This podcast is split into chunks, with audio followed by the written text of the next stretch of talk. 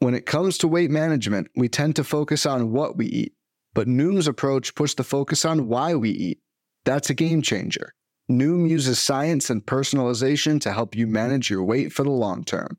Their psychology based approach helps build better habits and behaviors that are easier to maintain. The best part? You decide how Noom fits into your life, not the other way around. Sign up for your trial today at Noom.com. That's N O O M.com to sign up today. Hey there. Welcome, Nick Pollack and friends, where I talk to people I know and who you should know. Today, joining me is someone that moderated the panel I was on in First Pitch, Arizona. It was an honor to join Michael Govier on stage. Michael, thank you so much for being here. Thank you, Mr. Pollack. I'm here with you and your friends, although really it's just I'm the one friend today. Well, I get spirits. to All the spirits of the friends are are watching That's right. and applauding.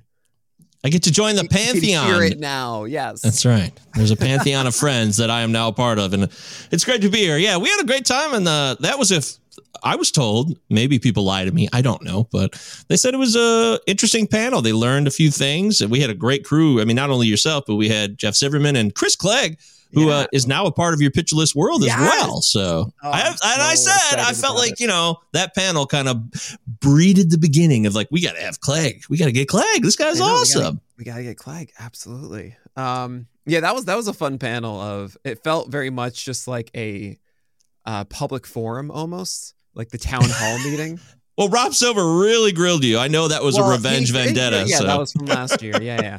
But no, it was really fun. And like you know, the we we had a basic setup, and then we were running with it, and they just kind of devolved into like, what do you guys want to talk about? Let's just okay over here. Throw out a name. you know. And that's actually some of the most fun uh, of first pitch, and who better to lead something like that than you, Michael J. Mitch Keller, go. Yeah. Yeah, that's right. well, if you need that, I got you. But no, we're not going to talk about fantasy baseball on this podcast. We're going to learn about Michael Govier and talk about wisdom in life and everything that he is going through himself. Uh, first and foremost, what are you going through right now? What, where can people find what you do, and where you're located on social media? Well, look, I do the Pallazzo podcast if you like fantasy baseball. Uh, we have the YouTube as well. So I also do fantasy football. That one I added that this year. It was a choice I made. So I like fantasy football. I play it. So now the Pallazzo podcast does both. But really, I separate the episodes. So if you don't like football, it's always titled, Hey, fantasy baseball episode, fantasy football episode. It's very clear. It's not complex. You'll figure I- it out. I So- love the the name of it, where it's derived from, of course. Of course, a movie that's going to be 40 years old eventually. It's a very No. old film from 1988. Eventually. Well, tell me that it's in 1988, right? Yeah, Yeah, that was so, the year I was born, so I hope it's never 40. Well, I'm I hate to break it to you, dude, but you are going to be 40. I have a very good feeling about Ah. these things, and you're going to make it. Yeah, In fact, that's a good thing. It's a good thing to make it to We're 40. always so, so. surprised about time, and it's the most consistent thing in our life. I know it's the most consistently surprising thing to everybody. Like, oh my God, where did the time go? And we're always saying that. And I know it's something that people say sometimes when they have nothing to say, but it Mm. does blow my mind. It does. It blows my mind individually when I think about, like, wow, I'm 42 now. I think I, death could happen eventually. I mean, I know it's way off still, hopefully, but man, it's like it's the first time in my life where I'm like, oh my God, I'm kind of like halfway there. And that's uh that's kind of frustrating for me because I love Hey, life. on a It's such a great right? time. Yeah, whoa, we're halfway there. But uh, Uh, yeah, but- okay. yeah. Yeah. So Govier, you do the Pallazzo podcast, uh, football and baseball, but you do other work as well. I, I mean, you're on Yeah. FTN right now. Oh yeah. I totally forgot to mention. That's the first thing I should mention because they pay me. Uh, yes, I work at I work at FTN, which is a wonderful place to work. Uh, Yes. You do baseball. They do everything there. I mean, I actually I found my gambling chops there. I, I didn't know. yeah. You know, sports betting is a strange place because it's always been filled with a lot of unsavory characters. I guess is a way to put it. sure. At There's a times, culture to it that can be very, uh, um, I don't know, aggressive. Uh, be- aggressive. that- yes. It can be tough to endure. Yeah, and you know, there's been a lot of movies made about gamblers who are scumbags, or you know, just people who take advantage of people. And also, gambling can be something that leads to addiction, and it can ruin people's lives. So I, I understand all that. I mean, I, I'm someone who's you know I've lived that life of addiction. I understand that, but so I just found out that I I have a real knack for it because of just the wisdom I've gained in my life. My experiential Mm-hmm. knowledge combined with a little bit of research has has helped me to be as good as anybody else. And I've done that at FTN. I've discovered that about myself this year, and that's that's a nice. It's just another uh, trait I can offer because the more it becomes legal now, that's the other thing. It used to be underworld only, and now it's becoming more legal across states across the country. So I do that over there. It's fun at FTN. Check it out if you want to learn about betting. You want to just do season long or DFS. They do it all really well there. FTN. There we go. Thanks for reminding me I work there. Yeah, no problem. I got you. Uh, and your Twitter handle is what? With a wonderful now hand drawn avatar of you. Uh, that's the best part about working FTN. They give you a custom hand drawn avatar. It's beautiful. It's a characterization. It's like those things you do when you go to the local fair and someone does a cartoon, a caricature, right? That's what it's called, right? Yeah, yeah. That's just not a word. No, that, yes. that's that's right. That's that's that's what those are called. That's literally What what it is. Twitter. Yeah. I'm at MJ Govier, so you can follow me there. And if you want to talk about anything, like Nick said, yeah, I work at FTN, but I didn't even mention I, you know, me and Leanne, we still do our first day pod, which is like a, you know, personal development pod, whatever you want to Yeah. call it. I know it's that was something that we almost pod faded on for the first time in my life. I, I never thought I would pod fade. We're this close. We didn't do a show for three months, but we came back. So we did. Maybe we is a pod fade temporary or permanent? You tell me. Well, there's pod ghosting, right? Where Oh, yeah, I don't know. I'm just assuming that would be a thing. You just kind of forget about it and let it sit, and it just you don't, you don't make an announcement about it. It just doesn't exist anymore. Um, pod fading feels like, yeah, it's not gone yet, so you can bring it back. Hmm. okay. Well then, I'm allowing. we it did a little bit of both. I- You're allowing it. Thank you, Nick. I appreciate that. I, that's a fun one to do. And then I do Cinema Nine. We love movies. I'm a, are, are you big into movies? I don't know if we've really talked much about film. Why not? You know, sure, I, why not? I, I mean, I'm not. I would not call myself a film buff in any way, but I mean, I'm. I'm in the zeitgeist for the most part. You know, I get it. I like to keep up on things. I like. Yeah, I like but- movies. You know, they're they're good. They're entertaining. You know, Yes. I don't. I don't go to the theater that much though. Neither do I. I can't remember the last time I went to the theater. I mean, these days, that's part of what we talk about on the show too. Is you know, do things hold up? We talk about movies that are yeah, a little bit older, a little bit newer. We did uh, one from 2015 recently too, so it could be a little bit newer. It just depends on the week. We get to choose. We have guests on. It's a lot of fun. If you love movies, check out Cinema Nine. And I think uh, that's it. I'll, that's all the. Uh, Lovely. oh, I do. that's all the stuff I do. Yes, there you go. Beautiful. Uh, the real reason I wanted you on is I have one burning question I've been dying to ask you for ages. Really? What is the J in Michael J. Govier? Oh, that's not obvious. You don't know that? No one knows. Is this something don't people know. don't know? I have no idea. It's real simple. It's just uh, Jason, a boring old Jason. Lovely. I mean, if if it was Jay, like Homer J. Simpson, I would have really enjoyed that. I've taken advantage of the J a lot. I mean, I took advantage of in when I grew up in the '80s as a child. You know, Michael Jordan, MJ, and then Michael J. Fox. You know, so that was like really Right. cool. That was what I thought of. But um, it's just Jason. It's nothing exciting. I don't know where the Oh, hell it came from. good. You- oh, really? Yeah. You just there's not like a, a relative or a No, there's no Jason I've ever heard of. so uh, so so why do you go by Michael J. Govier as opposed to just Michael Govier? I don't think I know him another Michael Govier. Well, I'm Mi- I'm Michael Govier, but there are other Michael Goviers out there, Nick. In fact, What? I don't. You know, you're a busy guy, so you can't catch all of these things. But a couple of years ago, this is very recent history. In 2020, during the COVID year, there was a guy who won an Oscar. His name was Michael Govier, flat out. get out of here. I'm telling you, I I have the clip. No I, I gotta. I I should use it more on the really? show. Yes, there really right? was. It was done by Reese Witherspoon. She was the one who presented the category. So it just so happens that I've always had like a thing. I love Reese Witherspoon. I had a crush for Reese Witherspoon since I was a kid. She's the same age as me, so I've always loved her work. And she, of all people, said my name. So I had a happy moment at the Oscars a couple years ago when I just happened to be watching and they said my name. I'm like, what? Me? Michael Govier? But it's not me. Wow. Okay. It's a true story. Yeah, I just I- looked him up. I feel like I recognize this guy, but I don't know if I do. He kind of looks like Mm. Seth Rogen, but he's not. he did a. It's an know. animated short, by the way, about gun violence. So, yeah, well, whatever. All right. Well, I'm sure that's good then. Oh, I'm sure Uh, it is. Yeah, he's doing good things with the world, and I'm happy to be associated with Michael Govier, who's making a contribution to society. All right, so I get it now. Michael J. Govier, you know, now now it all makes sense to me. I'm so this is why I ask these questions, you know. All right, that's been a great show. Thank you everybody for coming by. I got the answer that I was looking for. Been a pleasure, everybody. Thank you No, so much. You guys might remember Michael J. Govier from PitchCon of 2022. Um, one of the best presentations, if you ask me. Um, I can't even tell you what you discussed exactly, but it was a sermon on the game of baseball, is what it was. It was. Uh, it's on our YouTube channel. You should take a look at it. it. I I remember you. You said you wanted to do a presentation for an hour. I said whatever Govier wants to do, I'm just going to let him do it. I don't know what this is, You did. and I, I didn't even ask any questions. I just said, "All you right, didn't. here's Michael Govier," and I, I just remember sitting back like a like everybody else, just going, "All right, what do we got?" And this is it was the best. It was I couldn't tell you how many messages I got privately being saying how much they enjoyed that presentation.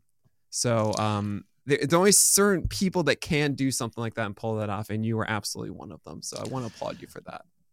Oh, thank you, brother. That's very kind of you. I, I'm glad uh, that it happened because if you didn't do PitchCon, that never would have happened, and I never would have tried to push myself to do that. Which it's a lot easier to believe it or not. It's a lot easier to kind of sit back and not do things like that because it was it was strange. I had a concept, I but I didn't really. I didn't write it out. I, I wanted to talk about the game and why it's a great game still, and there is Right. hope for the game and what it means to us. And that all made sense. Yeah. But I didn't know where it would go. And frankly, uh, maybe I should have worked on it a little bit more. Maybe I should have organized it a bit more. But I I'm happy with the result because you gave me a chance to do something, and whatever that is is what it was. So that's how I feel about it. And I'm glad that you gave me the chance to do that. It's Oh, fun. It was fun. It was something different. I've never done anything like that. I haven't. I'm looking forward to the next one, of course, uh, when you come back in January. what? I gotta follow. I gotta follow that up now. There's no way. Actually, I gotta be honest. I'm not trying to. I'm not a very. I'm a modest guy. I'm very reasonable, but I believe I could do a lot better. I really do. I, I would think- love to see it because that was incredible. Yes, you set such a high bar. Uh, it's rare for a sequel to I eclipse the original. Yeah, I you are a movie buff. you, I knew it. J. You love movies. Oh, See, yeah. there it is. I said I love movies, but I'm not a buff. I, I know the reality of sequels being a money chaser as opposed to a quality chaser. I guess that would you be a basic piece of information a lot of people would like a know. Story that actually is dying to be told. It's more of we made a really great story, and that's why this first one was made. Oh, that wouldn't worked. Oh no, now we have to create more to make more money. Exactly. That's but right. anyway, so let's get let's get to you, Govier, and how we often start on these are let's talk about the beginnings of Michael J. Govier. So tell us, give us the scene of of seven, eight year old Michael J. Govier. What were the uh, dreams and aspirations, and where were you growing up? Hmm. Let's see. Seven, eight year old Michael Govier. That was 1987, 88 in uh, Livonia, Michigan, a suburb of Metro Detroit. And my parents had just got divorced by then. So, you know, they got divorced when I was five, or I think it was finalized when I was six. So that was, I didn't know anything better about it. I just, just a kid, I didn't have a previous life experience to go on. So I just thought this is life. And it was a challenge. It was a real challenge. But I had a lot of, I really thought I wanted to be a broadcaster. I love sports at a young age. And frankly, I don't know where sports came from, and baseball in particular, because my dad wasn't a baseball nut. And but like I said, my parents were divorced, and like I didn't see him a lot for a while there. And my mom raised us, and a lot of credit to my mother. My mother raised three young boys. I have two younger brothers. I'm the oldest of three boys. So she went from being a homemaker with a basic high school education to having to raise us and go into the 90s and I, I have a lot more respect for that now. I didn't because i was a punk kid when i was younger but Sure, yeah. now i look back and i'm like man that's like that's an all-american story right there. A lot of credit to my mother for making that happen. She had nothing and she made herself into something. That's Yeah, that's good stuff. Yeah, definitely. baseball i don't know where that love came from i really don't i guess it's probably trading cards just trading cards were there and i would play with them and i would put the teams in order on the floor and i wanted to be in i wanted to be a part of baseball i, I thought as I got a little bit older into 11, 12 years old, I thought maybe I could be a sportscaster, a radio play by play. Ernie Harwell was a hero here in Detroit, one of the best to ever do it as a play by play guy. So I was like, oh, I want to be like Ernie Harwell. I really, really thought about that. So. Can you give us the best Ernie Harwell that you can do right now?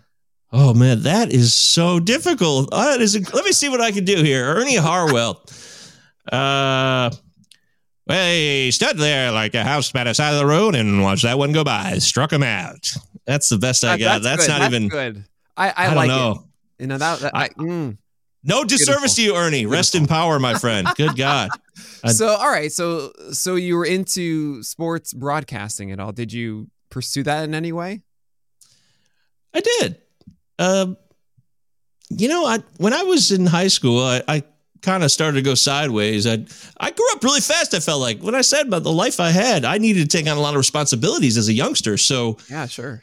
I was watching our brothers and given a lot of responsibilities as the elder of the household next to my mother at the time. And by the time I got to high school, I guess I wanted to go backwards, even though I didn't say that outwardly. I just rebelled and started going in different directions. Mhm. So I Central Michigan University is a wonderful communications school. In fact, the esteemed Dick Enberg went there. Oh yeah.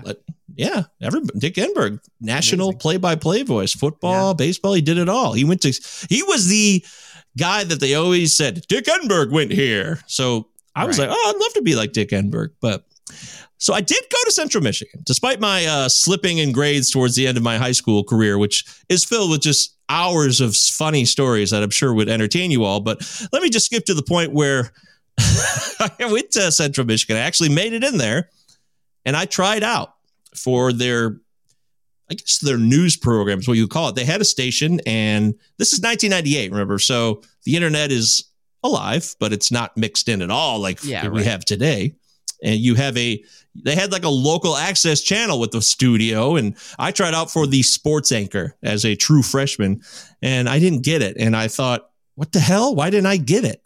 I was pissed, and I gave up which is so stupid. A very regrettable error now that I look back upon it because it's okay to fail, Mike. That's something I know now, but 18 year old Michael Govier did not know that. Sure. You just you just call yourself Mike. I, I I think it's the first time I heard you call yourself Mike. Yeah, that is weird. I don't know why I just did that. Do you But you know, when you get Mike out Pollack and friends, anything can happen. So, Can I call you Mike Govier? Is that how other people call you, or is it always Michael? well, people really know me a lot. They call me Goves or they don't really call me by my first name. So, but you can call me whatever you want. Oh, man. I'm All right, welcome. Jack. Yeah. Um. So, no. Um. Fred. All right. So, Al, so there's there's a Yeah. lot to go off of on there. I mean, yeah, I'm I'm with you. Something I say a lot is what is development if not failure. Um. And uh, it's common. I mean, you fail at something, it's really hard to get back on the horse and actually keep pursuing that thing. And you should, you know, have no blame to yourself. That's I don't think you're giving yourself, but it's uh, you know, I I I know that I failed in many things at that time. I was just like, yeah, no, I'm good. I'm done. I but talking about high school, you said you had many stories. Are there any that are PG rated? that yeah, I've? I knew that you'd probably say that. I, in fact, I thought about it from that perspective because this is Pollack and Friends. We're Yeah. classy. This is a classy broadcast. classy indeed. Right. We learn a lot, but we keep it classy, San Diego. So, well, I, the one I got, I almost got kicked out of school my senior year of high school in the second semester. And the reason it happened is because I'm a moron. So there's actually a great lesson to be learned here, especially this is really apropos for the world we live in now. For any of you youngsters who may be in high school and you don't want to make the mistakes that I made, because this was a mistake that you don't want to make, because I almost got expelled. To get expelled or almost expelled last semester of high school is really hard Yeah. to do.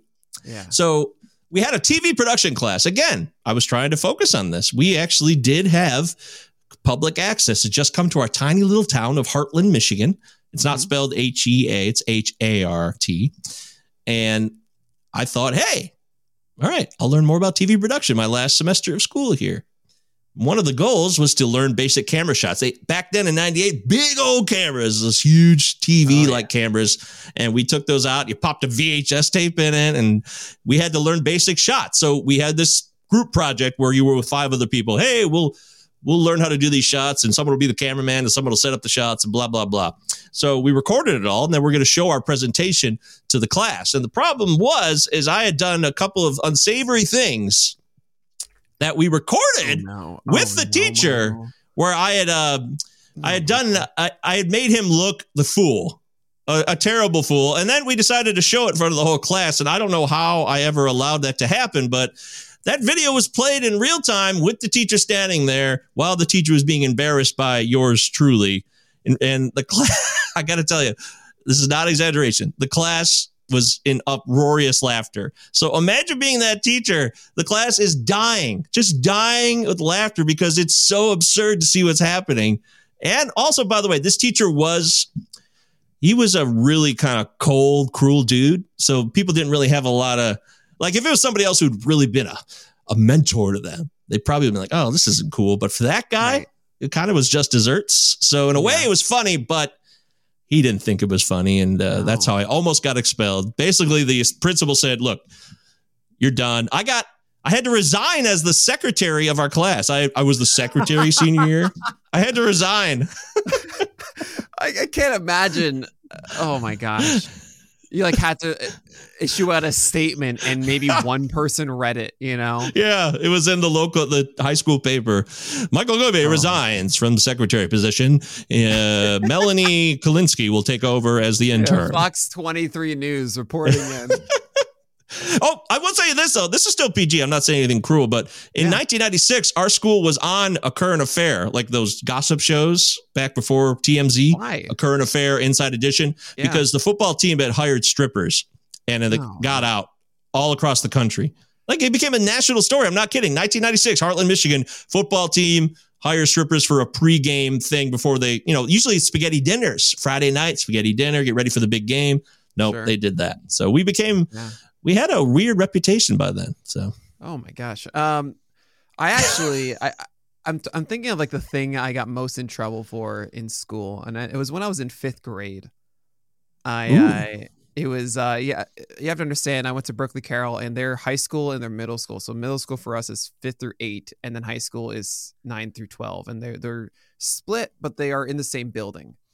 ah, and uh, so but like you know they're the kind of like segmented and everything and there was a teacher who i had known um, through like the camp growing up a little bit um, rest his soul Peter Shakeshaft uh, wonderful guy and uh, but he was also was like the varsity soccer coach and was worked more with high schoolers and everything and he passed by while i was with my friend doing tongue twisters um, and I was saying toy boat, toy boat, toy boat, toy boat, right?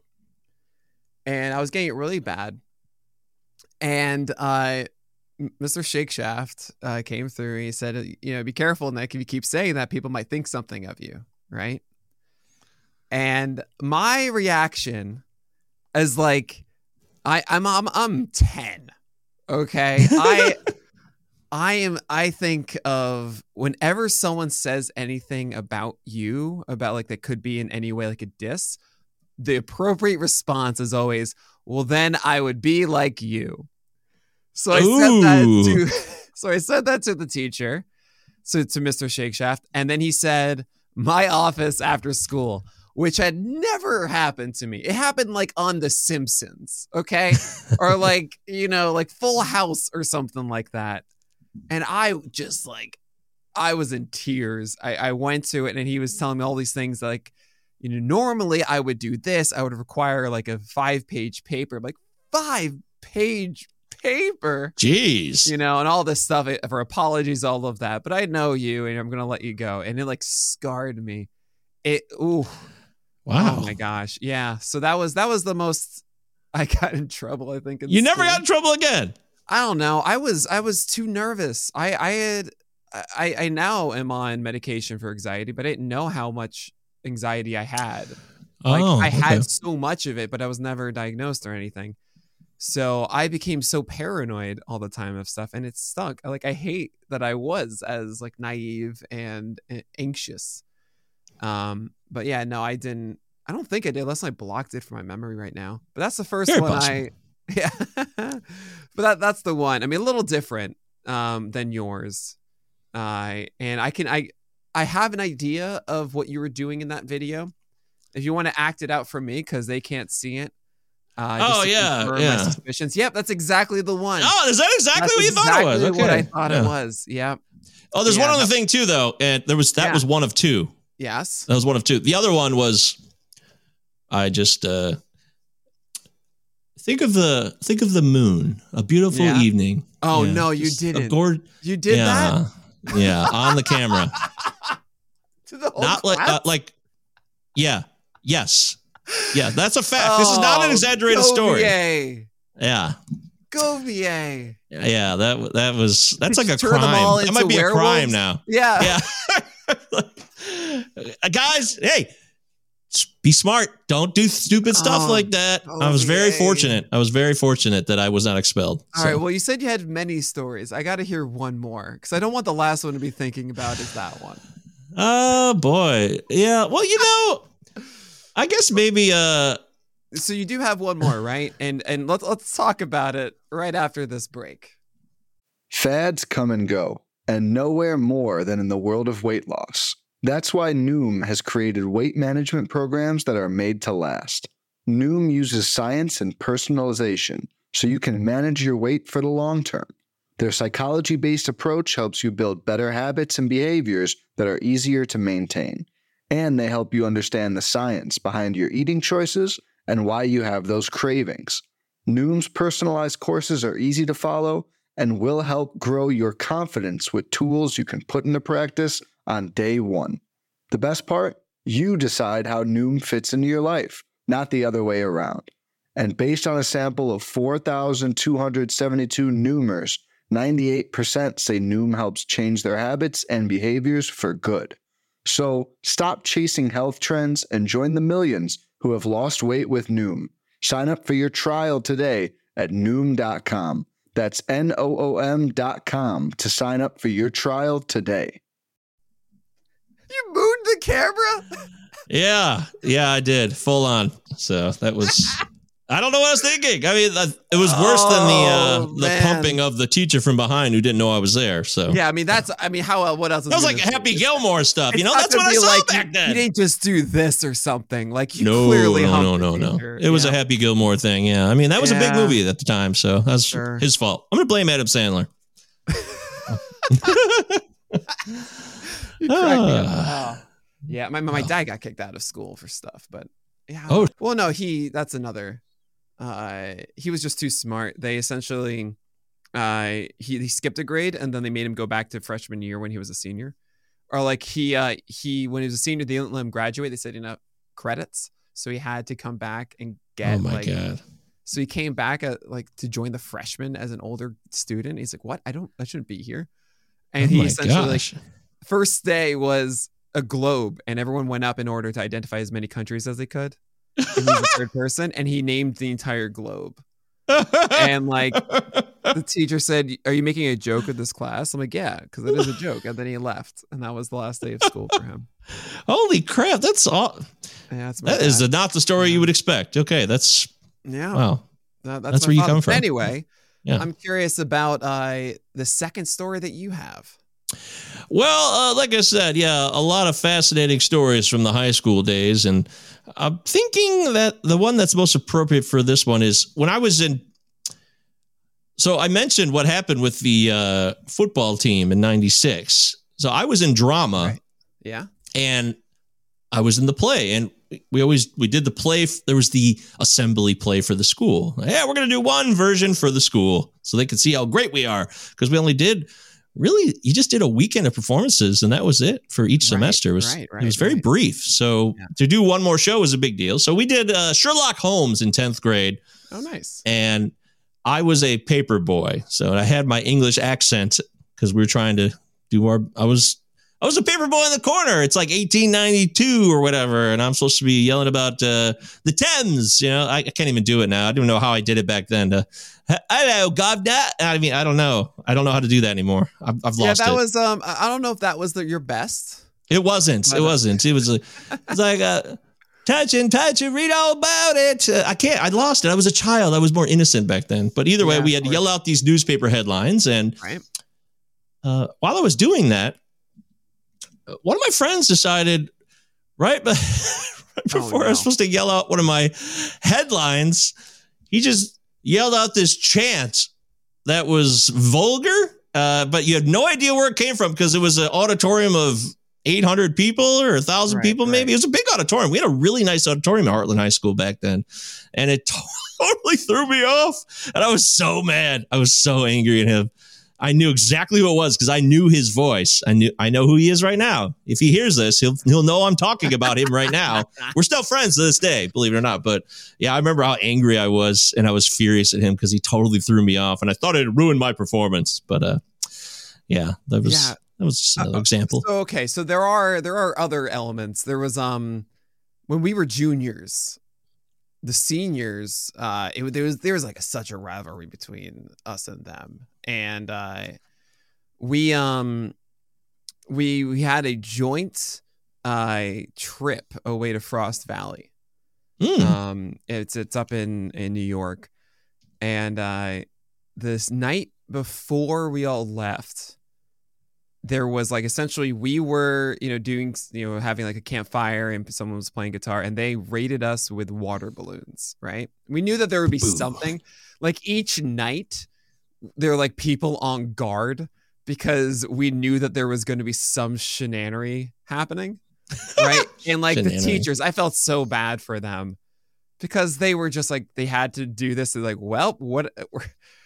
Uh, they're like, all right, something's gonna happen, and like we're not gonna be able to do anything about this. So I, we had a plan, and that was to steal milk, like crates of milk from the cafeteria, and we were gonna sneak up into their bunks um, so like so essentially what happened, like it's different parts of the camp. So their raid comes on, and then when the girls went to their cabin, they lined up along the way and threw water balloons at them. Right? Oh. Which was so which was like they were like they didn't want anything to do with it. It was really just the boys against the boys. And then they like and it was like, what what is this? Like this isn't fair, right? Why is this happening? So, so I I was part of the the crew that stayed back. Um, some other people who I will not name because they still don't know who, uh, went through the woods and with like crates and were handing out these like little cartons of milk to everybody.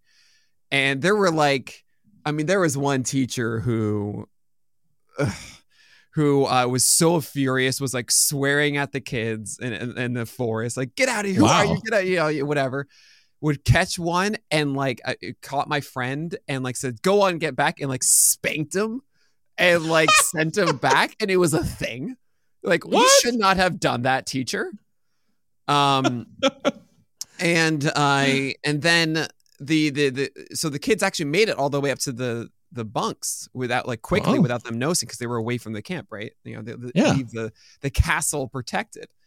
So they literally poured milk onto the bunks of these kids because they recognized like who the worst offender was and just poured it, right? Yeah. next day we find out that the the director of the upper school that was with us knew something was going on so then was in the room and slept with the kids that were the, the most uh, you know uh uproarious of the the seniors so his bunk got covered with milk too That's disgusting. oh man and we all held solidarity nobody nobody Oh. squealed nobody said who did what you know and that was that and we just kind of let bygones be bygones It's like the grossest, the most ill liquid I could think of. Milk of everything. Good lord. oh man yeah. Ew. That yeah nasty. that was that was the most like all right we're pushing it um yeah, that's But, you know, hardcore. it was like a union though you know it, it was truly like well what are you gonna do they can't like get rid of all of us like we're all this is it and we just gotta you can't do anything you know I've often said this about the United States. You know, if everybody formed together as one, there's nobody could stop us. We could Well, really right. make meaningful That's- change in this country. you know this is what rage The more you actually is all about the power of go. the question right the uh, That's right. Absolutely. uh, that but show instead, you so guys good. focus on milk. You Oh. guys focus on milk. So on milk, yeah. yeah. yeah. that show, I got to see them finally after waiting 15, you know, 22 years of my life to see Rage Against the Machine. I finally saw them this summer. I don't know if you're a Rage fan Hey! at all. Are you kidding Uh, me? I mean, love Rage Against the Machine, Oh and I dude. finally saw them Did you? in you get- you go on this 2008. Oh man, Coachella, right? It Uh, one? or was no, that one the, like uh, the seven that they did or Lollapalooza. Lollapalooza. Yeah, okay. How was so it? it was at Grant Park in Chicago. It was summer, late summer 08. George Bush, you know, all that stuff, the presidency Oh, yeah, for many right, years, right, right. the the 9/11, all this chan all this frustration and it Yeah. had built up into this coalesced show and all these people started tearing down the fences to just get in. I paid. I bought my $235 ticket or wristband or whatever it was right, and right, right. I'd waited my whole life to see Rage. I'm a massive Rage Against the Machine fan. Love Rage Against the Machine. Always have, always will. In fact, that's the story I should have told from high school is that What's at the that? 97 talent show junior year, I Yeah. did, we did Bulls on Parade and I sang it. Me, we played it like with Yeah, yeah, instruments. yeah. That was our Right, right. talent. I sang and my other three friends did the bass drums and guitar. And I, during the, the solo Bulls on Parade, you know, Tom Morello does this. Yeah. I ran around that whole auditorium. Once again, that same auditorium. I just ran all around Yeah. there, like just going like this. And then I came back to the stage to finish the song. And that was great. I love. Rage, always have. Yeah, the, when when Bulls on Parade hit, it was like the third song or something. Oh my gosh. It was Yes. Madison Yeah, there's Square a Garden. My uh my friend. So it's funny is that Alex Fast and I were going to go together in 2020, uh, and uh and of course he's in LA now, and this took two years to reschedule, but he already bought the tickets and stuff. So he was he had four tickets, including mine. And I was like, I gotta get rid of these. He's like, oh, don't worry. And I like reached out to my friends and stuff. Got you know, three of my friends went with me, and one of them, one of my best friends, OJ, I remember like Bulls on Parade hitting, and after that song, like grabbing me and just eyes bulging, be like, "This is the best concert ever!" yep, that's the feeling you get. yes. Oh, It man, is. It was so That-. Is Rage live? It really Oh. is. I being there in that 08 show, finally seeing them. I was 28. You know, I just well, I was 27, about to turn 28, and I waited my whole life to see them. And the show had to stop a few times because people were just too intense. People were getting crushed up front. Nobody died or anything. It was okay, Right, but, but it they was- had they stopped the show three times to say, you know, Zach De La Rocha was like, "Please, you got to move back. We're not going to play anymore if you don't stop. You Yeah, guys are too right. intense." So that I, that was a I'll never forget that. It Might still be my favorite concert experience of all time, just because of where and when and what it I think, it, was. I think it's mine. Uh, the fact that he also did it, he had a torn Achilles and he just sat down the entire time, Zach De La Rocha. And I, I- yeah, so they ended up canceling the rest of that tour, though. else. Yeah, Right? That's what really Yeah. we were supposed to have, like you, the COVID tickets, right. but it got delayed, and they were going to come back for April 2023 for the final leg of that tour, but they canceled it. So we got It's unbelievable. in Detroit, we got left out. Yeah, very sad for us. But at least I'll We'll have that. I've seen them. I've been there. I've had the experience, and that's Oh, fine. I'm, I'm too old and lame now. I'm like I won't even have fun, probably. Right? uh, No, oh, no, no, not not true. um, I'm trying uh, to I'm trying to rationalize it here. no, I'm really trying to sell myself that I'm You'll- not you'll missing out. again. You'll see, you know, they'll they'll return it. Don't worry.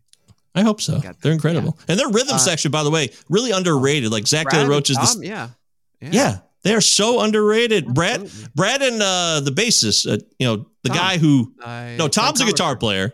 So Tom No, no, Morello's I'm guitar. Tim Tim Commerford. I'm sorry. Tim, Yeah, that's right. yeah, Yeah. yeah. Brad and Tim are incredible. They're so they they kind of are the heart of that band in a way because they, those songs really do groove, and it's because of their rhythm. I'm a drummer, I'm a bassist, so I'm always going to be a little bit partial to those people, and I Tim know they make the songs. Covers doesn't let anyone view his pedals and his settings and everything. He's very secretive about it. Huh, I didn't know that. That's cool. I mean, Oh. it's an incredibly fat sound. Like it, it's like every every riff is doubled with that, and it changes everything. P H A T. Fat. so so let's let's pick up back. Uh, here you were at end of high school, right? Um, then you go Mhm. off to college, uh, and you quit broadcasting after your freshman year.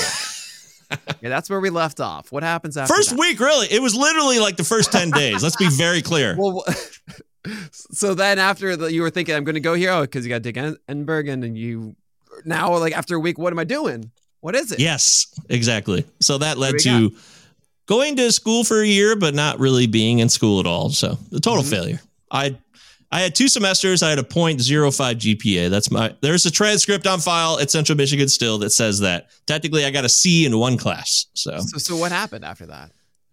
so after that, it was just a series of, you know, I just I was immature and like this lifestyle, this way in America of telling you that, hey, at least at this time in particular, well, this is 20 years ago, and you got to go to college and you got to get a degree. You know, this was burned into our brains. And, you know, Absolutely. now that we know about college loans and all this stuff, maybe it wasn't just for everybody. Okay. In fact, it's not for everybody. There are different paths, a lot of ways to go, especially today. And that's one thing. If I could impart anything to anybody listening to this, just remember that if you're younger and you feel like, oh, I got to follow this track, that's just not how things are anymore.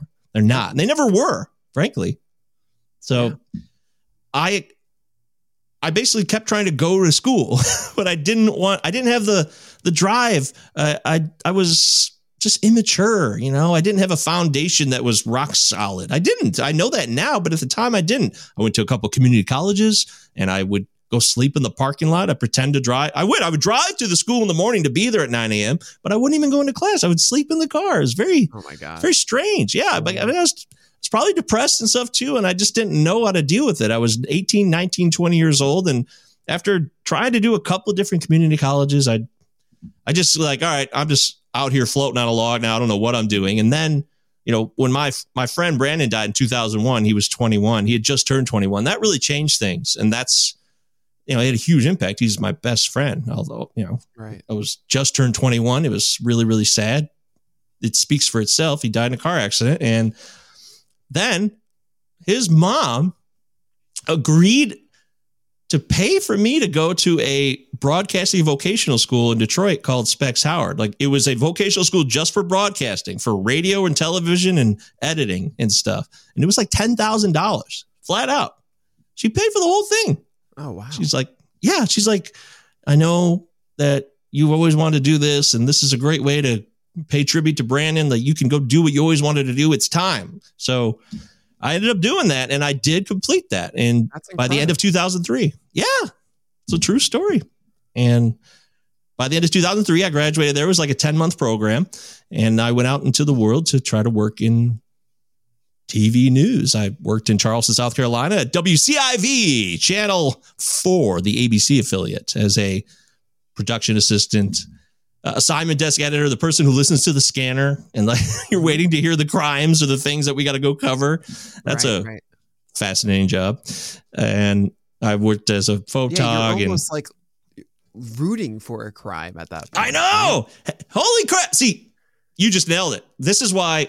So I worked at WCIV, then I went to Cincinnati, worked at uh, Channel 5, WLWT, the NBC affiliate. Very, that's a bigger city. Cincinnati's bigger than Charleston. Charleston's a beautiful city down there, by the way, in South Carolina. And I realized that's all we did.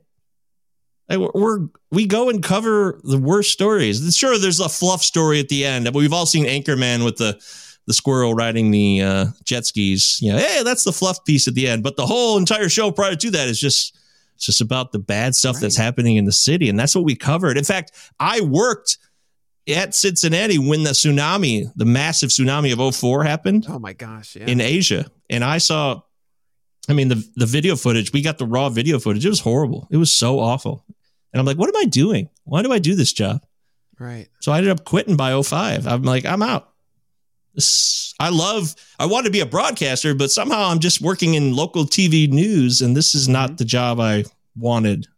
So. Yeah. So what do you do from there? Well, from there, the it's pretty logical choice. This is not bearing any fruit. I guess I started to feel a sense of what am I doing in my life that is good for society? Am I helping others? What am I doing for the people? And myself mm-hmm. it, what i want my actions to be used in a good way sure so i thought i would be a high school teacher and so that's how i ended up going back to school and then i got into university of michigan which is way better school than central sorry chippewas hey, go blue yeah that's right. This is the perfect time to talk about Michigan and how awesome oh, they are. I can't back Big Ten champions. Woo! I can't believe it. That was that was a trouncing of OSU. The fact it that was. they're in now is annoying to say the least. Urban Meyer himself has said that if you don't win your conference, you don't deserve to be in the championship. That's a fact. More. Could not It'll be okay more. though. If they, I want them to beat Georgia, and then Michigan beats them in the national title. That'll be even better. That'll be even better. Just one more time. Wants, I want them to feel ultimate suffering to Georgia after us too, like we did yeah! last year. That was really bad last year. I love want, it. I I'm want all for revenge on Georgia. I want us to beat OSU and then beat Georgia. We need to get over the hump properly. Truth is, I'm Uh, not picky. If they win a national title, that's great. I mean, I, it happened Yeah, once in my life in '97. They won a national championship. That was incredible. That was a lot of fun. There are only I, I usually say there's just one game I watch the entire year of football, and it's OSU Michigan. And I again I will constantly say football should not exist. I feel like it harms so many. I Ooh. don't know about. I I didn't know this take. Uh, I didn't know this was your take. Oh yeah, actually. yeah. Football shouldn't exist. Uh, sorry, I don't necessarily disagree. I don't necessarily disagree. Just think actually, about think about all the cases you know about CTE because it's the NFL. But how many people play football? It's not just the people in uh, in the NFL. It's all the youth kids who go through so many concussions. They're Right. affected massively by this. But Um, you know this thousands too. and thousands and thousands and thousands. And You know uh, this though. Soccer, other there's other injuries too. People still get head injuries I in all these sports. Oh yeah, yeah, yeah. But NFL is massively different. Um, it's dramatically so. Uh, It, it becomes. You know, I don't really to have make an anyone feel bad for it because like our our influence is nothing. Like should not let you necessarily not enjoy it because like I watch Michigan and LSU. I get it. Um, at the end of the day, I'm like, yeah, it shouldn't exist. I only say this because I really don't care either way. It comes down to the the only problem is that you're right. There are youths who are very young, 14 year old kids whose brains are still developing. And if they don't know any better, which they don't, we've all been 14. Let's be honest. Yeah. We didn't know any better. We trust our parents or our guardians or the people that we Right. look to who've lived this life to make us or to help us along the proper path. So that's the only thing I would say. Because I thought about it being a hey, freedom of choice, you know, free will, do what you will. But these are also people who don't. I, Yeah, I in contended this a lot. be- This has nothing to do with football. It's about teenagers just don't know what they're. They don't know what they're doing. I was a teenager. I had no idea what I was doing. So. Yeah, absolutely. Anyway, I look forward Anyway. to one game every year. It's Michigan versus OSU, and then now I get extra. Wait, what? I'm not. we're not supposed to have extra games.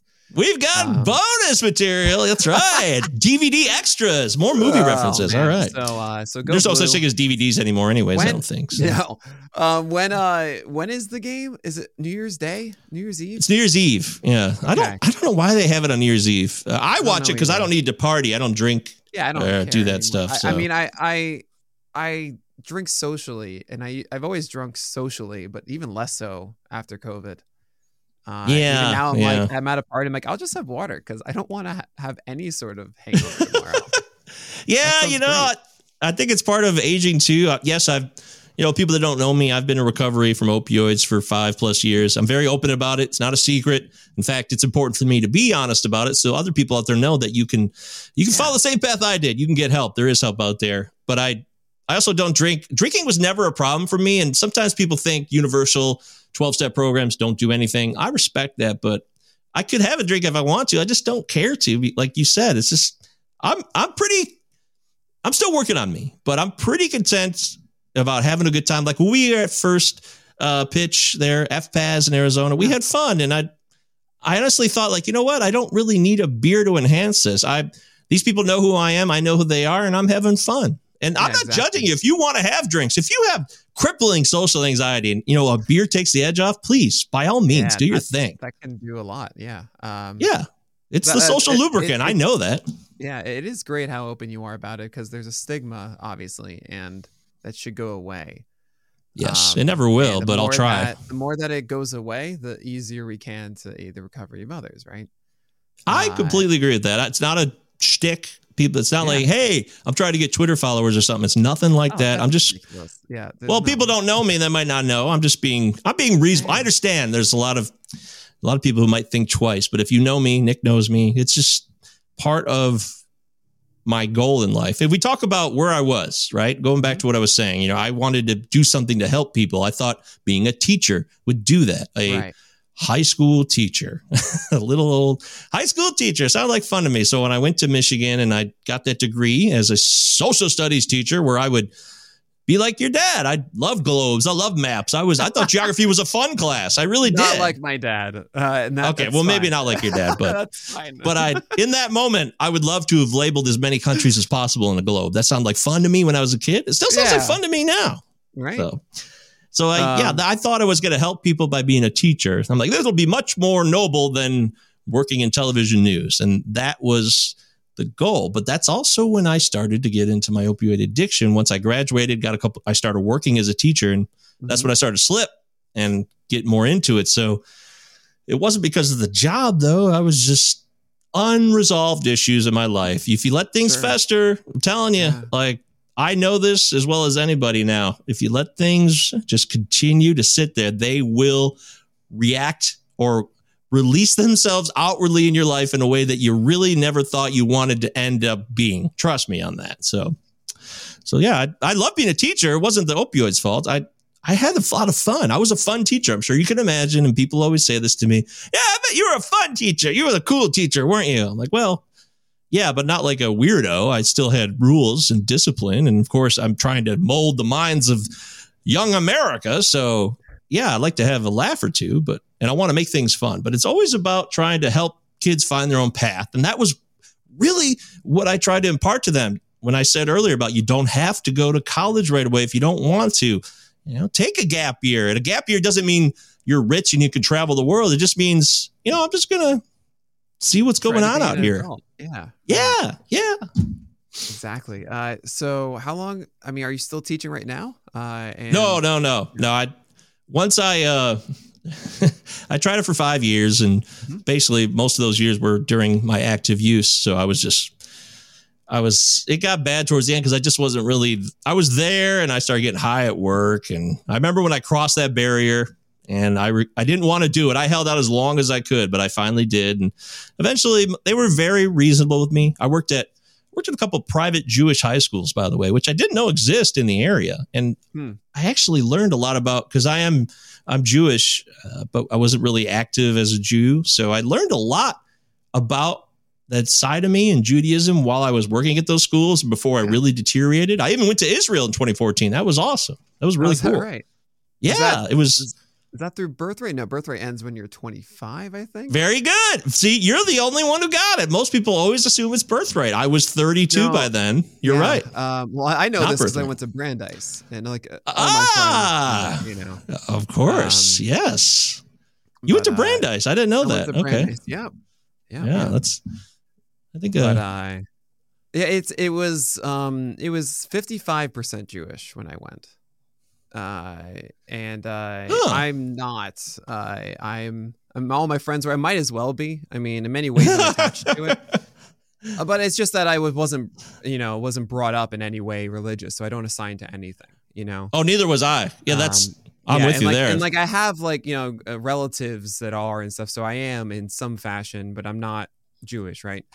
Um, but uh, all my, I mean, I went to so many bar and bat mitzvahs growing up, and then I went to Brandeis, and I just felt like, oh yeah, okay, cool. I went to, I went Yeah. to Chab- Chabad once on a Friday night. ah, I remember. every campus has a Chabad house. Right there was uh there was Purim, uh, which was bigger than Halloween at Brandeis.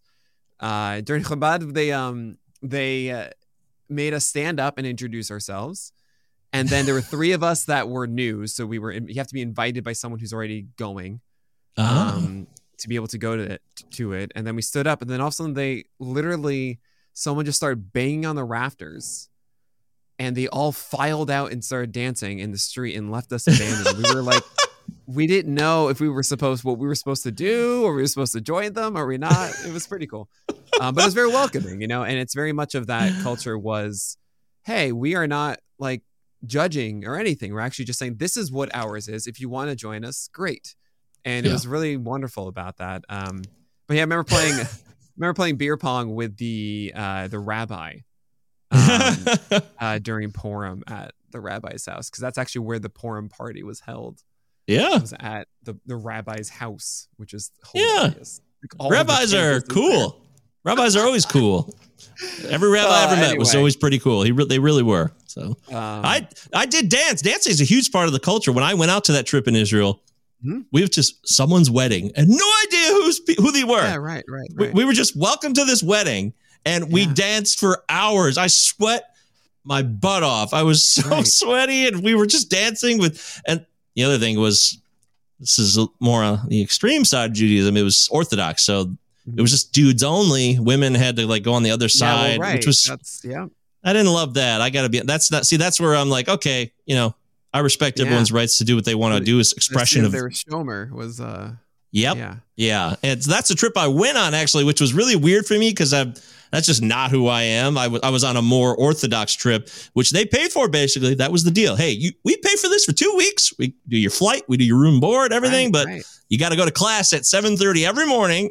Yep. and you're gonna have to follow our rules. So that's what I there did. you go. Look at that.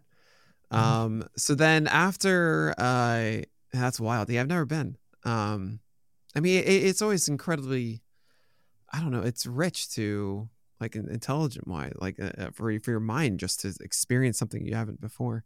Yes, and just that I could. That's ex- it, exactly you know? how I see it, Nick. That is exactly how I see it. Because Right. I, I mean, I, I'm down with Judaism. I consider myself a Jew. I'm pretty minimalist, frankly, though. But just to go from a historical, like I said, I was a history teacher. I was really into that stuff, and it's such a tiny country in terms of land mass, but it topographical variety is massive. There's deserts in the south, there's mountains in the north, there's oasis and stuff in between. It's really fascinating. That part I was really drawn in by. And I saw some of the most beautiful landscapes in the south. Looked like the Grand Canyon in a way. It was just mm-hmm. beautiful. I've never been to the Grand Canyon, so that's my version of the Grand Canyon. Did you float in the Dead Sea? I absolutely did float in the Dead Sea. Hmm course you float in the Dead Sea. I, I had to. It was really good for my skin. That's why my Yeah, skin looks so good because I did that for half an hour.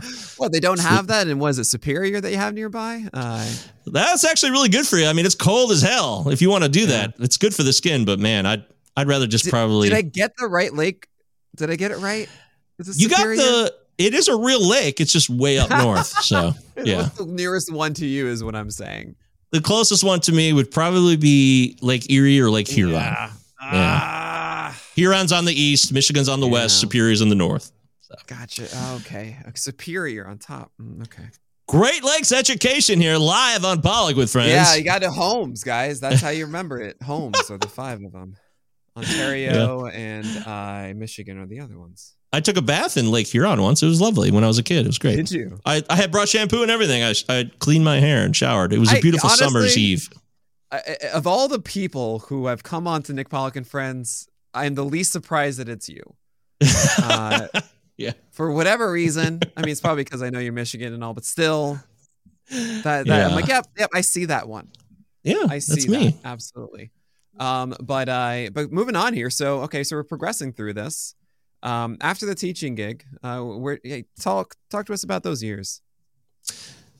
Well, I was let go in 2016 after I got out of another rehab. By the way, I got out of rehab that day and I used that night. So rehabs that are 10 days long, completely inefficient. This is just advice. If you ever happen to wander into this in your own life, do a longer term rehab. Make sure people go for longer periods of time. 10 days, two weeks, ridiculous, ridiculous. Doesn't work. I know that. The, the evidence shows that too. So after that, I'm like, okay, well, I'm going to try to work some jobs. And I just let more people down because I thought I was okay. And I still had to go through these trials and tribulations and mistakes where I thought I was okay, but then I wasn't. And that's just part of the experience. But I, by 2017, everybody had enough of me and I had enough of myself. And I left. A friend agreed to let me move in with him in Maryland. So I moved to Maryland in late 2017 and he basically let me stay there for peanuts. You know, he charged me like 150 bucks or 200 bucks a month for rent. And he had a full colonial house. Nice. He lived in a nice oh, suburb. Oh, wow. It was, he was a family. He had a family, but the family Right. had been split up because his wife and part, a couple of the kids went to the Air Force in Mm-hmm. California. She was in the Air Force. So she had to go out there and he had to stay home with the kids. So basically became a bachelor pad of me, him, and his 12 year old son. And I would drive his 12 year old son to school every day. I've tried to be responsible and Yeah, I was staying clean from that point, slowly but surely. I was on maintenance drugs and I, that's I, a great outlet. Honestly, that sounds like exactly the kind of environment you'd also need. You know, it was. Uh, Uh, I'm forever in forever in debt, and I have gratitude to this day. He gets annoyed because I'm always like, you know what? You, he doesn't like to gloat. He doesn't want any press for it. But I tell him, you saved my life, man. You you helped me get to where I am today. It's I'm here because of you today.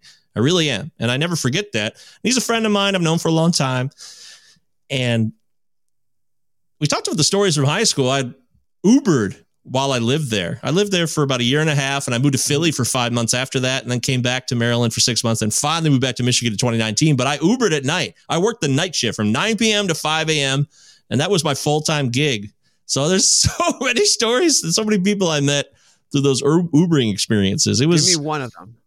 Oh my gosh! I mean, uh, like some of uh, which ones are funny and which ones aren't. You know, I think about people are always drunk. You know, it's Ubering. They're drunk. Right.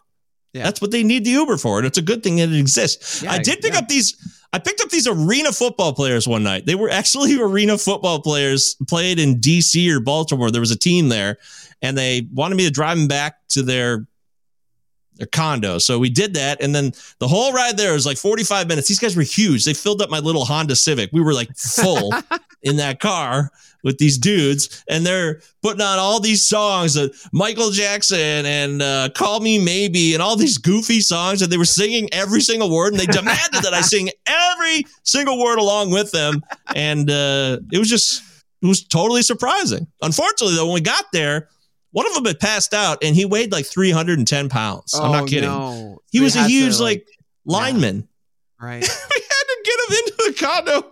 He would not wake up. It was just a fiasco, man. And that was just one of so many silly stories. I mean, it was oh, so many fat because I worked outside of Annapolis and in Annapolis where the uh, Navy is, you know, the Navy Academy. So you think mm-hmm.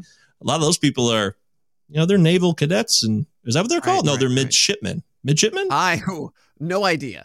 I don't know either. I really the don't. Wrong person here. Midship that. people. Like you talking about the Navy, I prefer Indigo. um, but but uh, so that, that's great. So you you really you got back on your feet in a really good way. Uh, yeah. And, Thanks, Uber. Yeah. Well, I mean, really, thanks to your friend too for giving you the environment to be able to. Oh to yeah. you know? Yeah. He, uh, yeah. And uh, so so from there, uh, I'm trying to piece this all together. Like uh, getting close. It, yeah. So so what's next? Getting close to the current day. uh, yeah. So I moved back to Michigan in August of 2019. Mm-hmm. I felt good. I was like, all right, you know what? I'm going to go be a counselor, and that's how I started getting my master's in clinical mental oh, yeah, health counseling. Be, it's yeah, yeah. You'd be a great counselor. Thank I mean, you, Nick. Oh, it's a yeah. natural step for somebody who's been through a lot of pain, and you know the pain of others. You know, you know your own personal pain, and right. people helped me. They did. Right. So the lesson I didn't learn when I was the guy at the TV station who tried to be a teacher was I wasn't in touch with what had happened in my life. I just mm-hmm. looked for answers. The difference in the transition for me here after being in Maryland and getting stable and staying clean and coming back to Michigan and starting to be a counselor was that I understood all of the pain of my own young life, the trauma. It is. It, it's I feel like it's a cliche sometimes, but it is because we all have a lot of trauma in our lives. It's yeah. all across the landscape. Whatever it is for you, don't let other people minimize it. If it hurts, it hurts. And so I understood myself a lot better and I really knew how to empathize. That's the key thing. Empathy was something that I didn't really know how to apply when I was 25, but now that I was right. 40, I got it. I figured it out. So so I'm almost done with that now. I I'm doing my internship, finishing my hours. I got to do 700 hours to get my license and then I'll be a licensed professional counselor here in Michigan. Yeah, that's fantastic. Um, it is. So, so, uh, so where does FTN and Pallazzo podcast come in here? Ah, so when I came back, I started to work on the masters, and I was trying to go all in on everything I never did properly. I was like, oh, I'll start the master's program. It's going to take three years. It'll be a while. And then I got to do a podcast. I mean, podcasting was getting bigger. I mean, it's even bigger now. I, I, it may right. seem crazy. I know it's 2022, but everyone has a podcast now. But three years ago, a lot of people had a podcast. Not everyone. so, right. Yeah. So I joined that. Uh, I joined those ranks by starting a college football pod. It was called the Sharp Idiots with my current Pallazzo partner, Christopher Deary. Actually, we mm-hmm. wanted, we love Michigan football, like we said. So we want to talk about each week in college football. And we called it the Sharp Idiots. It was a gambling reference. And by 2020, right before COVID started, we switched it into Pallazzo. You're like, you know what? We love baseball. That's what we really love, right, Chris? So we started to do the pod in January of 2020, known as the Pallazzo Podcast, and it's been around oh, ever man. since. So you started yours in 2020 before everyone started theirs in 2020. Right before January 2020. Yeah, just right before that. Oh, man. So we got a tiny head start, but not really. Were you in that first uh, baseball pods bracket then? In 2020? I believe, yeah, we were. Uh, Okay, good. See, see, that's the difference right there. Is that you made it Ah. into that first year? somebody because- snuck us in there. We signed up for it and we lucked out, and we were like the 15 seat or something, but we were in it, I believe. Yeah. There you go. Beautiful. I met him in Um, real life uh, a couple months ago. We he hung Oh, out in Detroit. We went to a yeah, we went to a Tigers game. He flew Oh, in that's for great. Detroit for a business meeting, and we went had dinner with me and Leanne, and we went to his Mhm. first ever Tigers game at Comerica Park. He's a great yeah. guy. I love love him. He's a really good dude. And I meant to ask, uh, and and uh, no surprise, of course, that Chris is. Um, No, Yeah. tell how did you meet Leanne? well, we actually met when I was being a teacher in 2011. We met on Plenty of Fish of all places. Oh yeah, yeah, I know, yeah, sure, that's one of them. Well, I don't know. How other people think of plenty of fish, but back in 2011, it was kind of like the low rent. Uh, it was free. You didn't have to pay for it. So you Mhm. didn't really, I didn't meet a lot of great people through it. But somehow I met Leanne through it in 2011. We dated for a few months. She dumped me. And then from there, it was a series of on agains, off agains. But then we never saw each other from 2014 till 2019 when I came back. We didn't see each other for five years. But I had reached out to her when I was in Philly in early 2019. I emailed her. I was really depressed. I was. I was very, very sad. Even though I was still clean, I just I felt I felt sad. I felt like a nobody. And she helped me get out of that. And we kept emailing. We started talking. And then by the time I moved back in August in 2019, she I asked her, hey, I actually said, you know what? We should start a podcast. I did say that to her first. She has a great voice. I love her voice. Her voice is very soothing and it's happy. Mm-hmm. And I really thought it would make for a good podcast. But then after that, I'm like, yeah, we should maybe we should get together too. Maybe we should get back together. And she agreed. And now here we are. That was three years ago. Oh, that's wonderful. It Oh, is. She's great. incredible. Like she really cares about people too much. I'm not kidding. She cares so much about people, like being kind and sacrificing yourself for others. It's almost too much at times. Like you got to take care of you, Leanne. You're a good person. Mm, It's oh, okay. that's great. Um, Yeah. and I, you know, we're I know we're pushing past an hour, and I can't thank you enough for for spending all this time. Uh, it's been great this has been- hearing the yeah. story. It's been wonderful. This is cool. Um, I, I'm uh, I'm gonna check the show out more often. I'm totally honest. I've never listened to the show just because. Oh, of course, because when you You know, things, you it's know. harder to Yes. listen to others. I understand. Thank completely. you, thank you for saying it for me. You know the truth. Okay, good. Yeah. So Doesn't Just like I wouldn't expect you to be like- my show completely. I mean, come on. no, no, you got to check in, make sure it still sounds good, of course, right? But I would never Uh, expect you to check out the latest episode of Pallazzo. No, it's ridiculous. I I, do don't expect week. Anybody who's in the biz to Um, watch. I've I don't. listened I honestly to every don't. single Pallazzo podcast. I'm insulted Every- that you would suggest otherwise. Govier. I know. I, Uh, I'm terrible. So, so I, I, I, I like asking this one a lot, um, because I kind of want to see, you know, you, you're in this fun position now. You are getting close to getting your, um, your license in Michigan, which is great. Um, you have this new position now, FTN. You have, Yeah. um, it actually isn't really that new. It's been a full season, I think now, um, or maybe Uh, it I got hired back in August, technically, so it's been Still. about three or four months. yeah, but yeah, now you're a vet of the biz. Uh, and, um, and I worked so at Fan what- Tracks before that. Yes, I am a vet of the right. biz There too. So yeah, So- yeah. So what, what goals do you have now for yourself? That's a wonderful question. I really don't want to. I don't care. We yes, everybody think what you want to think. It's fine. I really do believe that uh, I'm fairly entertaining and I have a self awareness and I want to present myself to others in that way. So I love sports. I love football and baseball. Uh, I love all sports really, but mainly those two probably the most. There's only it really does become true. You run out of bandwidth. It's a it's probably a cliche now too.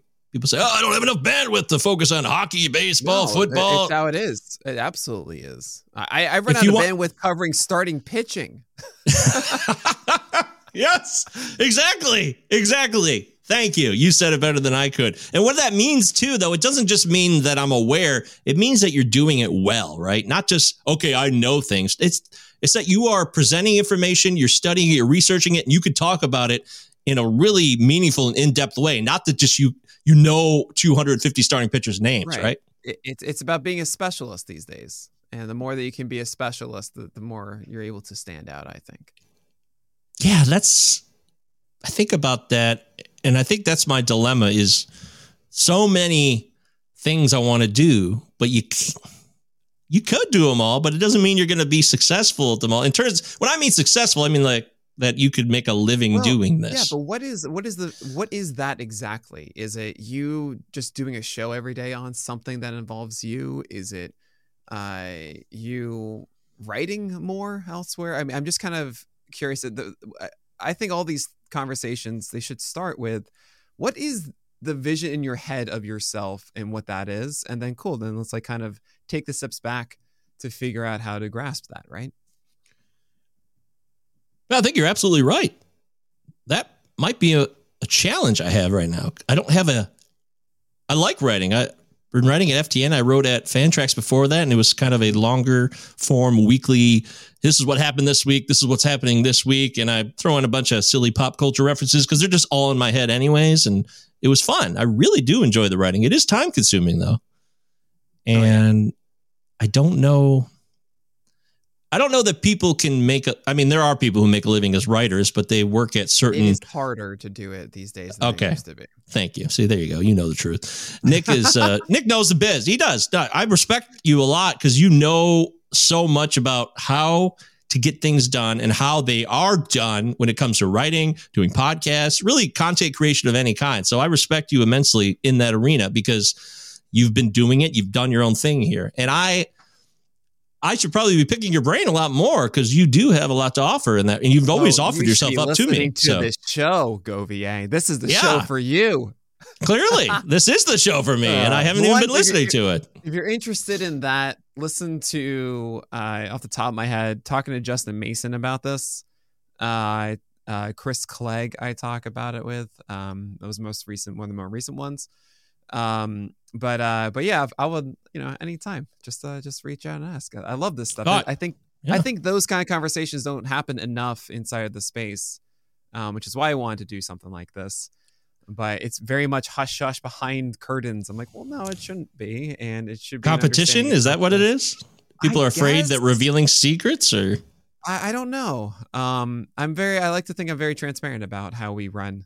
Um, and uh, it, it's at the end of the day, it's always about how do you get people's attention? Is it through podcasts? Is it through your articles? Is it through a video?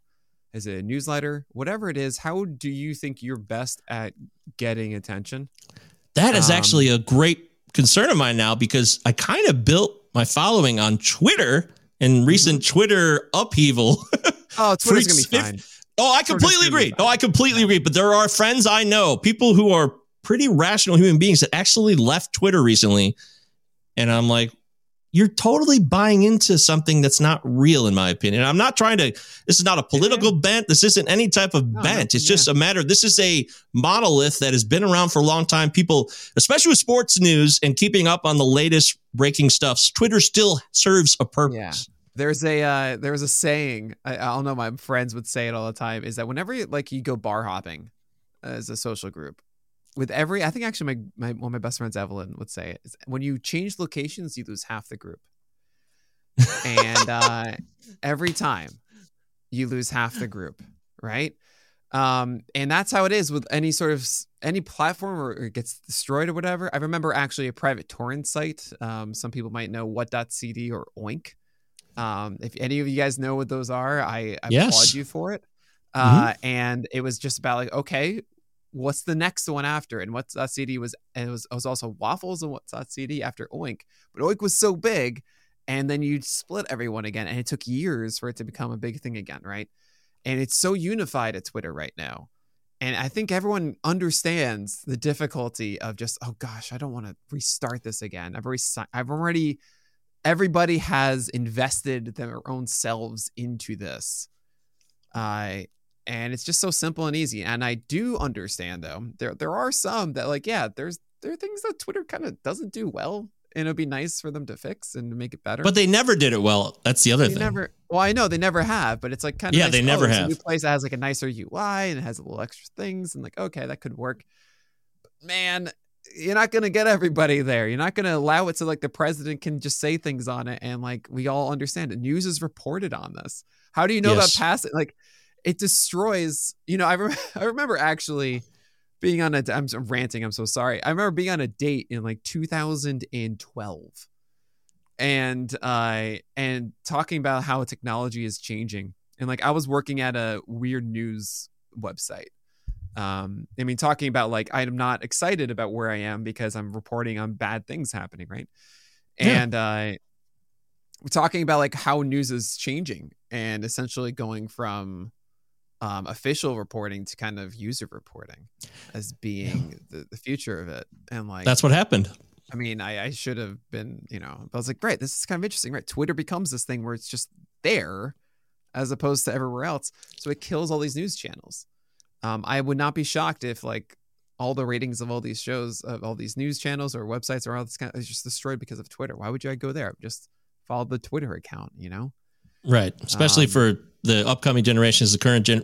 I mean, some of the older folks already knew their ways. They were stuck in their ways. They're not going to change. But Right. yep. But you don't Absolutely. go to ESPN refreshing the page to see what the what the news is anymore. No. I remember I would go there. I would go there once a day or something like, oh, I didn't know this news happened to be on the right or whatever, and I'd find out. Yep.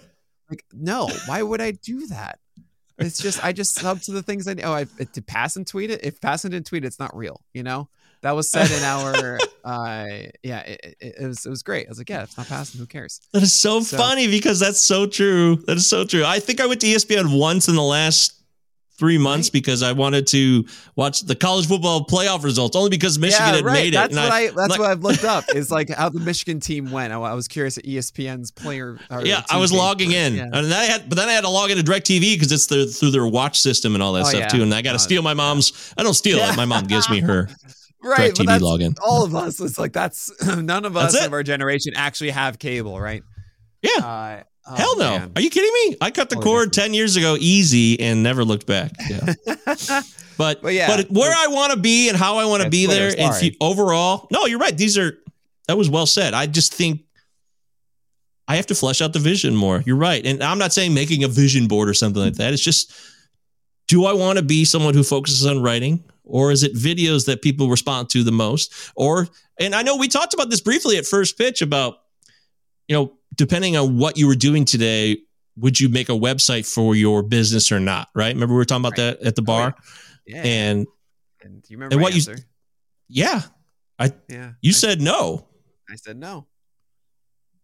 And I remember Justin Mason was there with us too, and he chimed in and say, "Well, maybe if it was there was something specific." Now I'm actually forgetting what he said there, but there was it was only a specific. writing, and I was like, yeah, you can Ah! do a medium. You can just start your medium blog if you want. But That's like right. creating creating a media website, you don't even need to do. I mean, I think the best example of that is like go to the Jomboy website. It's not like a media website of articles and stuff. It's just like a, a collection. Oh, you need to just go. you- This is the YouTube link you need. This is our store. You know, it's Yeah. not a content magazine or something like that. It's not like creating Pitcher Lists now is impossible. Uh, and it's only Really? because I think I, I think if I started trying to do Pitcher Lists today, it wouldn't be even close to what it is now because it's it was just everything was received differently back then 2014 2015 it was that's how you got information more so I didn't know Uh, it was that long ago you started. By the way, I'm there's so Yeah, much I'm learning on this show. I would have said like 2017, maybe you know. yeah no, 2014 it was pitcher gifts and got shut down by mlb Oh, I do Uh, remember that. Okay, and then 2015 came back as pitcher list yeah gosh it's been this is it's going to be my ninth season i think next year which is insane what is it? Pitcher list 9.0. I've been no, it's, well, it's PL eight, and then I think we're going to skip PL nine and do PLX. Ooh, okay. Uh, maybe we're thinking about it. We don't know. Maybe Rumors. These are rumors. These Yes. are rumors. um, but I, but no, I mean, it's it's amazing over the years how wrong I've been. Yet people are still there because we're not in the business of being right. We're in the business of good discussion. That's like our mission statement. Um, That's fabulous. That's a great mission statement. Okay. You're always so good at that stuff. You really do Ah. know. See, I can put my foot in my mouth a lot more than you ever will. That's that's okay. I know who I am. That's just like I, I just say things sometimes and there's no filter. And that's part of my That's- that's experience. of- you know, I do that with you've heard an OTC No, podcast and things to fast. yeah, it's like, not what like- did you just say, Nick? I was like, I don't know. just can we move on, please? Thanks. That's fair. Uh, It's not that we're that different in that respect. It's just uh but you also you curate things in a way you want them to be and you're you know what gets you know how to get the most out of the things that you are doing and that's something that I need to get to still. I don't feel that I get the most out of the time I'm spending and I want it to be more efficient and these are things that I will need to get I need to really dive in and like read stuff, talk to stuff people mm-hmm. connect and listen more because I'm not I'm not actively seeking it out. I've just kind of this is totally truthful. I've floated through this thing for about three almost three years now. January's next month. It'll be three years. Pallazzo started. Oh yeah, wow. I've tried to I've tried to just keep doing it. I'm like, oh, I'm just gonna keep pumping it out, but I'm not adjusting enough. I'm not creating new avenues or even fine tuning and being more efficient. So that's well, that's really what I take from what the question you originally asked me. How, how do I see things? Where do I want to be? I'm kind of incomplete right now, frankly. Mm-hmm. My uh, my college coach would say, "Practice isn't good practice. Good practice is good practice." And uh, I take that so as simple. like every time I would throw a baseball, I would be doing it with a purpose right? I wouldn't just like just toss a baseball back. I would actually go through my entire windup and actually like study it and get to the you know practice something in that throw and do it right. You know, and I take I try to take that with me when it comes to like okay, if I'm putting out this article, it's for what purpose, you know, or if I'm recording this thing, if it's like for what. Um, and it can be hard to do because I mean it's I think the hardest thing possible to, right now is to be a it, it can be so difficult getting off the ground. Um, and I, I, there are two aspects of I, I think of an ind- independent creator is there's Michael Govier the brand, um, but do you want everything to be Michael Govier the brand or do you want it to be Michael Govier the brand associated with FTN and Fantrax? is your is your vision to be independent and, and do your own thing do your own business and all of that? Or is it to be successful inside of the business um, under a different umbrella? Both are great. Bingo. Uh, the second one is a lot easier. Uh, it's a lot more secure and uh, comfortable. Um, if you ask me i mean I'm, I'm saying it's easier because you don't have to worry about a lot of things. You can just focus on being the talent right um, they cover while, all the while I'm addicted to just the fun of the business. I, yeah. I, I, mean, that, that's the thing that uh, I do this podcast for a little bit is, I mean, sure, obviously I, I absolutely adore starting pitching. I think it's one of the coolest things ever. Um, but the, the act of like creating all this stuff, all the environment of and the decisions to make and the creation out of nothing is, uh, is such a fun aspect of it. You think of it and you see the steps in front of you, then like, okay, let's do it. You know, that, that's such a cool thing to be able to do. Well, so you put yourself on the line. Yeah. Right. Um, so it's different for everybody. Uh, and I'm lucky in 20 million ways. Uh, Pitcher List exists in like it shouldn't uh, in so many ways. Um, and I don't want to use it as an example for stuff because uh, I run a, a, website for a company that allows me to pay the bills and everything I don't need to take from Pitcherlist, right? Like I that allows me to then invest back into the company to let it grow. And it's still like we still only have part-time staffers after eight years, you know? I uh, so it's it's we're working on it, but it's a process. And a lot of people, I mean, that people don't have that time. You know, I started when I was like, God, how old am I now? 34? it was 2014. I started when I was, I mean, I started making when I was 25. Um, but I, uh, but yeah, you understand the point I'm making of like, um, Mike Curlin talked about this. I gotta bring him on the show. I remember talking to him in person. Um, oh, he loves. He could talk about this stuff for four yeah, hours. Yeah, I gotta bring him on. Um, but uh, but yeah, just about. I, I remember talking to him in, in first pitch, being like, "Stop comparing yourself to all these people. Like it's stupid." Also a lot of these people you're comparing to have been in this for like 10 years you know? And like you've been at it for and when i talked to him it was like two years i think at the time maybe three. But like you're like that's, that's really hard he's achieved so much you know? Um, he did, mike knows this. Mike will hear this. And mike hey how you doing buddy? Hope you're doing well. But he he's the master of always trying he never lets any of the outside noise get him down even though you guys were having a discussion about what you were. I get that. But he's great. he always tries something new and he just Boom. All right, now we're doing personal training. All right, now we're doing this. He's always ready yeah. to just rock and do it. And I res- always respected that about him is that he does it on his own and he does it the best he can. And if it works, it works. And if it doesn't, it doesn't. But he also has so many ideas too that he's he ends up doing Uh, I mean, I, I, was originally on the Bases Loaded podcast network, which was his thing when I first came in as Pallazzo. He's like, "Yeah, we'll bring you on." That technically was the first affiliation Pallazzo ever had was his, yeah. which no longer exists now. I don't think Bases Loaded because he's changed names and he's reformatted right. his own companies and stuff. So, yeah. Uh, but yeah, he's a great example of somebody who's really tried to do everything how he wanted to do it, no regrets. Maybe he does have regrets, but it doesn't seem like it. So sure. Yeah, yeah. It, it's it's a hard it's a hard place to navigate, but as long as you figure out, okay, cool, what that end goal you want it to be, then at least you can and yeah, he works and, at the Athletic. And, I mean, he also has right. his own. He got a really cool job, so yeah, yeah. He grinded so, and he made it happen. Yeah, exactly. Um, all right, Govier. Uh, one last question for you. Oh boy. Because um, where did the time go? no one can say for sure. I think it literally just ticked off like it does every day. So that's a callback. Go it is a callback. Um, no, I ask everybody this: Do you have a mantra that you live by? Yeah, I honestly don't have words. I mean, I have an internal expression of the life I live. Really, I guess I'd have to say that uh, it's all about action. So it's, hmm. it's not about the words I say; it's about what I do. That so maybe something along yeah, those that's, lines. That's, you know, it's about the action. Is good. I'm responsible for my own actions. That's right. kind of a, I guess, a mantra. I, I don't say it out loud, but it's a philosophy I've always thought about for many, many years, and that I still apply. It's right. Less talk, more rock. I guess that'd be a mantra, right? I mean, really, just, I mean, we're talking. This is literally the business of this discussion and this method of sharing with others, but it's about the action. Yeah. So something yeah. along those lines. Yeah. I really dig that. Words yeah. hurt. Words can hurt, yeah. but it's what I do defines who I am in a way, not right. what I say. Because you could talk hot air all day long, but meanwhile, look at what I've done. And if I've done things that have been meaningful to me and however you express that in your life to others then that's that's a good day. That's not too bad. That's a way to be. I really dig that.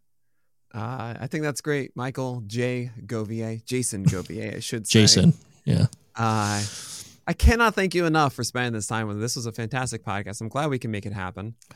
And, me too. uh, before you go tell everybody once again where they can find you and what you're doing yeah, you know, drill. I work at FTN, so FTNDaily.com, FTNFantasy.com, FTN. That's a, they got three prongs over there. It's kind of frustrating. FTN Bets, FTN Fantasy, FTN Daily. When I first started working there, I'm like, what the hell's going on around here? But I've understood it now. It's basically the three pillars of FTN. I get it. I now understand that. Anyways, I work through all three really. So check all those out.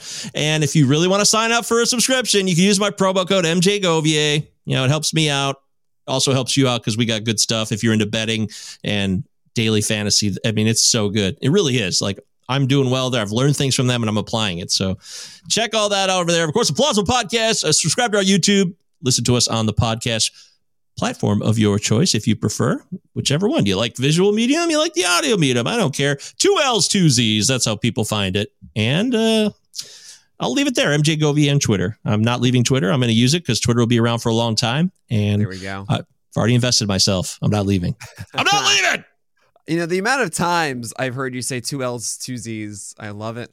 Um, and I, Michael, thank you so much for joining today. Uh, my name is Nick Pollack, and that was my friend, Michael Jason Govier.